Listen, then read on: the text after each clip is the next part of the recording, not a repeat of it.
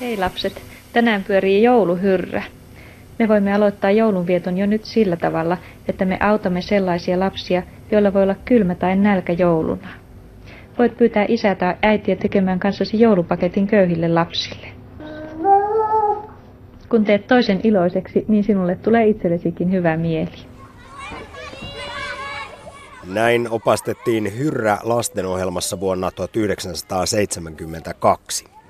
Joulu on antamisen ja hyvän mielen jakamisen aikaa, mutta kuka antaa ja minkä verran? Vanhan sanonnan mukaan köyhä antaa vähästään, rikas ei paljostakaan. Pitääkö tämä paikkansa? Onko vähävarainen anteliaampi ja myötätuntoisempi kuin hyvätuloinen? Monien tutkimusten mukaan kyllä, ainakin Yhdysvalloissa. Siellä pienituloiset lahjoittavat suhteessa selvästi enemmän hyväntekeväisyyteen kuin varakkaat. Samoihin johtopäätöksiin päädyttiin myös Kalifornian yliopiston Berkeleyn laajoissa tutkimuksissa muutama vuosi sitten. Niissä selvitettiin rikkaiden ja köyhien tunne-elämän eroavaisuuksia.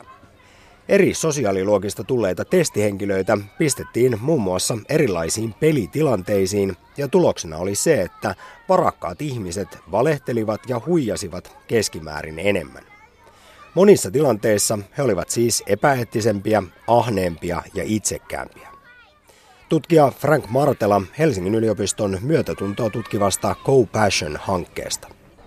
Laitettiin ihmisiä tavallaan, ekaksi kysyttiin niiltä, että mikä on sun tuloluokka. Ja sekin kysyttiin erilaisia epäeettisiä tilanteita, että jos kassa antaa sulle liikaa vaihtorahaa, niin pidät sen rahat itsellesi, vaan annat sen rahat takaisin ja tämmöisiä kysymyksiä. Siinä havaittiin suoraan tavalla, että ylempiin yhteiskuntaluokkiin kuuluvat jenkit todennä, oli todennäköisempiä tämmöisiä säännönrikkojia. Ja toisessa, toisessa testi, toinen testi oli semmoinen, että, että tyyppien piti heittää noppaa ja saada, se sai jonkun rahapalkinnon, jos sen tavallaan niin heitti, sai joku tietyt summat siitä nopas, nopan heitossa.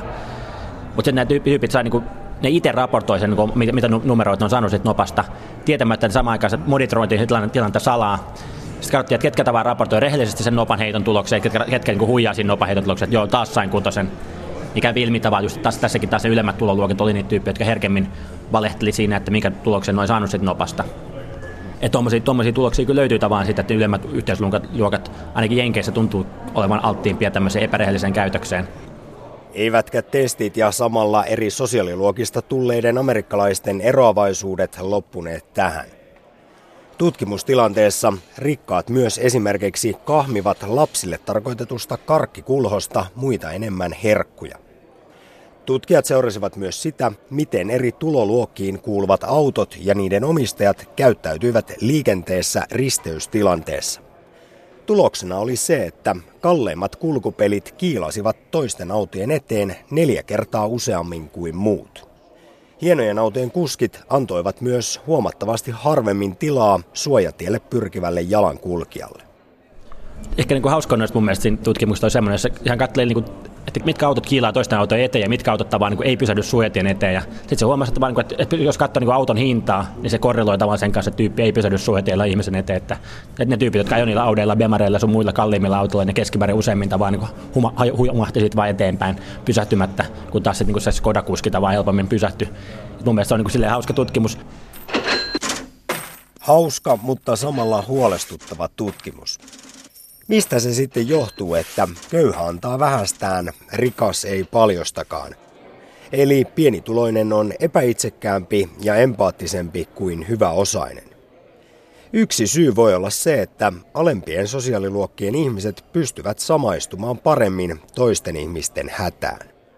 Jos, jos tavallaan menestyy, niin tavallaan sitä ei välttämättä enää niin kuin ihan pysty samaistumaan niin helposti tavallaan siihen niin kuin hädänalaiseen osaan. Että semmoinen köyhä voi helpommin tavallaan samaistua siihen hädänalaiseen osaan, ja sitä kautta tavallaan tuntee enemmän sellaista niin kuin empatiaa empatia ja myötätuntoa tätä kärsivää kohtaa, ja sen takia olla valmiimpi tekemään tämmöisiä lahjoituksia ja muita avustaa sitä tyyppiä. Että voi olla tavallaan, että jos, jos menee kaikkea tämä menee liian putkeen tavallaan, sitten ihminen vähän niin kuin joutuu semmoiseen niin kuin menestysansaan, että se ei enää oikein pysty niin kuin sillä tavalla symppaamaan sitä muuta porukkaa, kun ajattelee, että, kaikki, että kyllä jokainen tässä pystyisi menestyä, jos vaan niin kuin, tavan tekisi kovasti töitä, joka sitten kuitenkaan noin ihan, niin kuin, ei pidä paikkansa, koska tavan, niin kuin, eri sosioekonomiset asemat vaikuttavat aika paljon siihen, mitkä, minkälaisia mahdollisuuksia ihmisillä elämässään on. Tämän lisäksi tärkeää esimerkiksi Berkeleyn yliopiston tutkijoiden mukaan on huomata se, että rikkaat eivät ole luontaisesti itsekäämpiä tai muutenkaan niin sanotusti ikävämpiä kuin muut, vaikka niin olisi helppo ajatella. Tutkijoiden mukaan syy on siinä, että rahalla ja rikastumisella on hyvin erityinen vaikutus aivoihin, ihmismieleen. Tämä havaittiin muun muassa siten, että kun rikas pistettiin kuvittelemaan itsensä köyhäksi, hänestä tuli heti anteliaampi ja empaattisempi. Kun taas köyhä laitettiin kuvittelemaan itsensä rikkaaksi, hänestä tuli pihimpi ja omaa etua ajattelevampi. Itsekkyys, ahneus ja myötätunnon vähäisyys eivät ole siis tässä tapauksessa syy, vaan seuraus. Rahan aikaansaama vaikutus. Suomalainen. Miksi et erottuisi tavallisesta kansasta? Tuplaa elintasosi, muuta arvostetulle asuinalueelle, hanki perheeseen kakkosauto kauppamatkoja varten. Älä käytä julkisia liikennevälineitä. Äläkä välitä enää erikoistarjouksista. Satsaa laatuun sekä purjeveneessäsi että oman uima-altaasi veden laadussa. Vastusta yksinäisten miesten asuntoloita, sinun on elettävä vertaistesi joukossa. Suomalainen, ala porvariksi. Näin neuvoi Veli Puolikuu tietoiskussaan kahdeksankymmentäluvulla. Ja tästä päästään aiheessa suomalaisia koskettavaan ja ehkä rauhoittavaan tietoon. Vaikuttaa nimittäin siltä, että jos rikkaat ovat itsekäämpiä ja epäeettisempiä, niin he ovat sitä rapakon toisella puolella, eivät niinkään Euroopassa. Frank Martela kertoo, että edellä mainitut ja paljon julkisuutta saaneet Berkeleyn yliopiston tutkimukset toistettiin myöhemmin Hollannissa, eikä siellä saatu vastaavanlaisia tuloksia rikkaiden ja köyhien tunneelämän eroissa. Se tutkimus on tehty Jenkeissä, ja nyt niin yksi on tuoreena hollantilainen tutkimus teki nämä samat, niin toisti näitä samoja kokeita Hollannissa, ja siellä totesi, että ei, ei löytynyt mitään tämmöistä samanlaista efektiä, että se voi liittyä ehkä enemmän se yhdysvaltalaiseen niin yhteiskuntaan, sitten, kun taas joku hollantilainen yhteiskunta, joka on lähtökohtaisesti vähän sellainen tasa-arvoisempi, niin siellä tämmöistä eettistä, moraalisesti epäilyttävää käytöstä ei löytynyt samanlaisessa tutkimuksessa, että vaikea sanoa, mistä se efekti johtuu, että ehkä Yhdysvalloissa on jotenkin semmoinen niin kuin, just enemmän se eetos tavallaan, että jos mä oon, niin kuin, jos mä oon menestynyt, niin mä oon niin etuoikeutettu jollain tavalla, kun taas tämmöisessä tasa-arvoisemmissa yhteiskunnissa, niin kuin Suomessa tai Hollannissa, niin ihmiset helpommin niin kuin hyväksyy tavallaan se, että menestys on vähän sattuman kauppaa ja tavallaan, niin kuin, että, se, että se ei tee musta parempaa ihmistä tai semmoista enemmän etuoikeutettua niin kuin muiden, muiden yläpuolella olevaa. Että siinä mielessä voisin kuvitella, että Suomessakaan, Suomessakaan tuommoista efektiä ihan samanlaatuista, koska kyllähän Suomenkin Yhdysvaltoihin verrattuna edustaa paljon semmoista tasa-arvoisempaa kulttuuria, jos tavallaan niin kuin ihmiset ei ole niin jotenkin semmoisia paukuttele henkseleitä samalla, samalla lailla siitä omasta menestyksestään. No tutkija Frank Martela, jos unohdetaan sitten raha ja varakkuus, niin mikä on sinun vastauksesi siihen, että miksi toiset ihmiset ovat myötätuntoisempia, empaattisempia kuin toiset?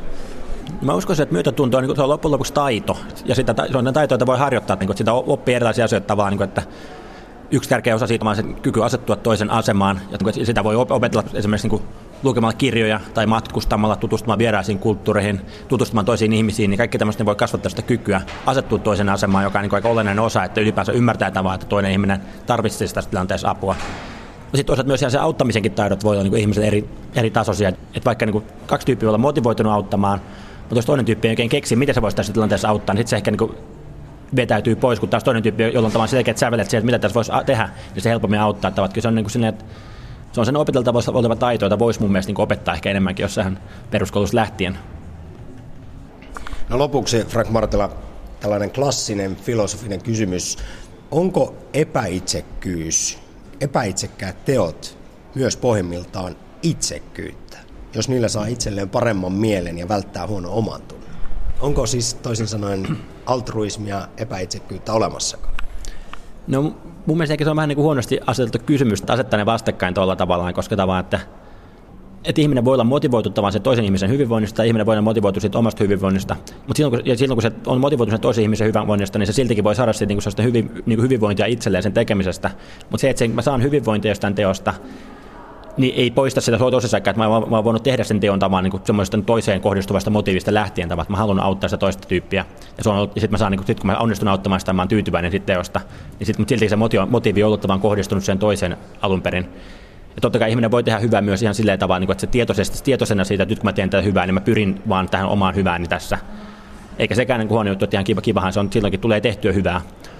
Mutta kyllä mun mielestä ihminen pystyy tekemään myös hyvää ihan sillä, että se motiivi kohdistuu siihen toiseen ihmiseen ja sen auttamiseen. Ja sitten se tavallaan se hyvinvointihyöty itselle on tavallaan vaan semmoinen niin kuin mukava sivuefekti siitä toiminnasta. Mun mielestä on tärkeintä tehdä niin kuin hyvää toisille ihmisille ja, ja mun mielestä ei ole mikään ongelma tavallaan, jos siinä saa itselleenkin jotain hyvää. Et en mä niin kuin näe, että miksi, on, niin kuin, miksi semmoinen win-win on niin kuin huonompi juttu kuin semmoinen niin kuin lose-win-tilanne.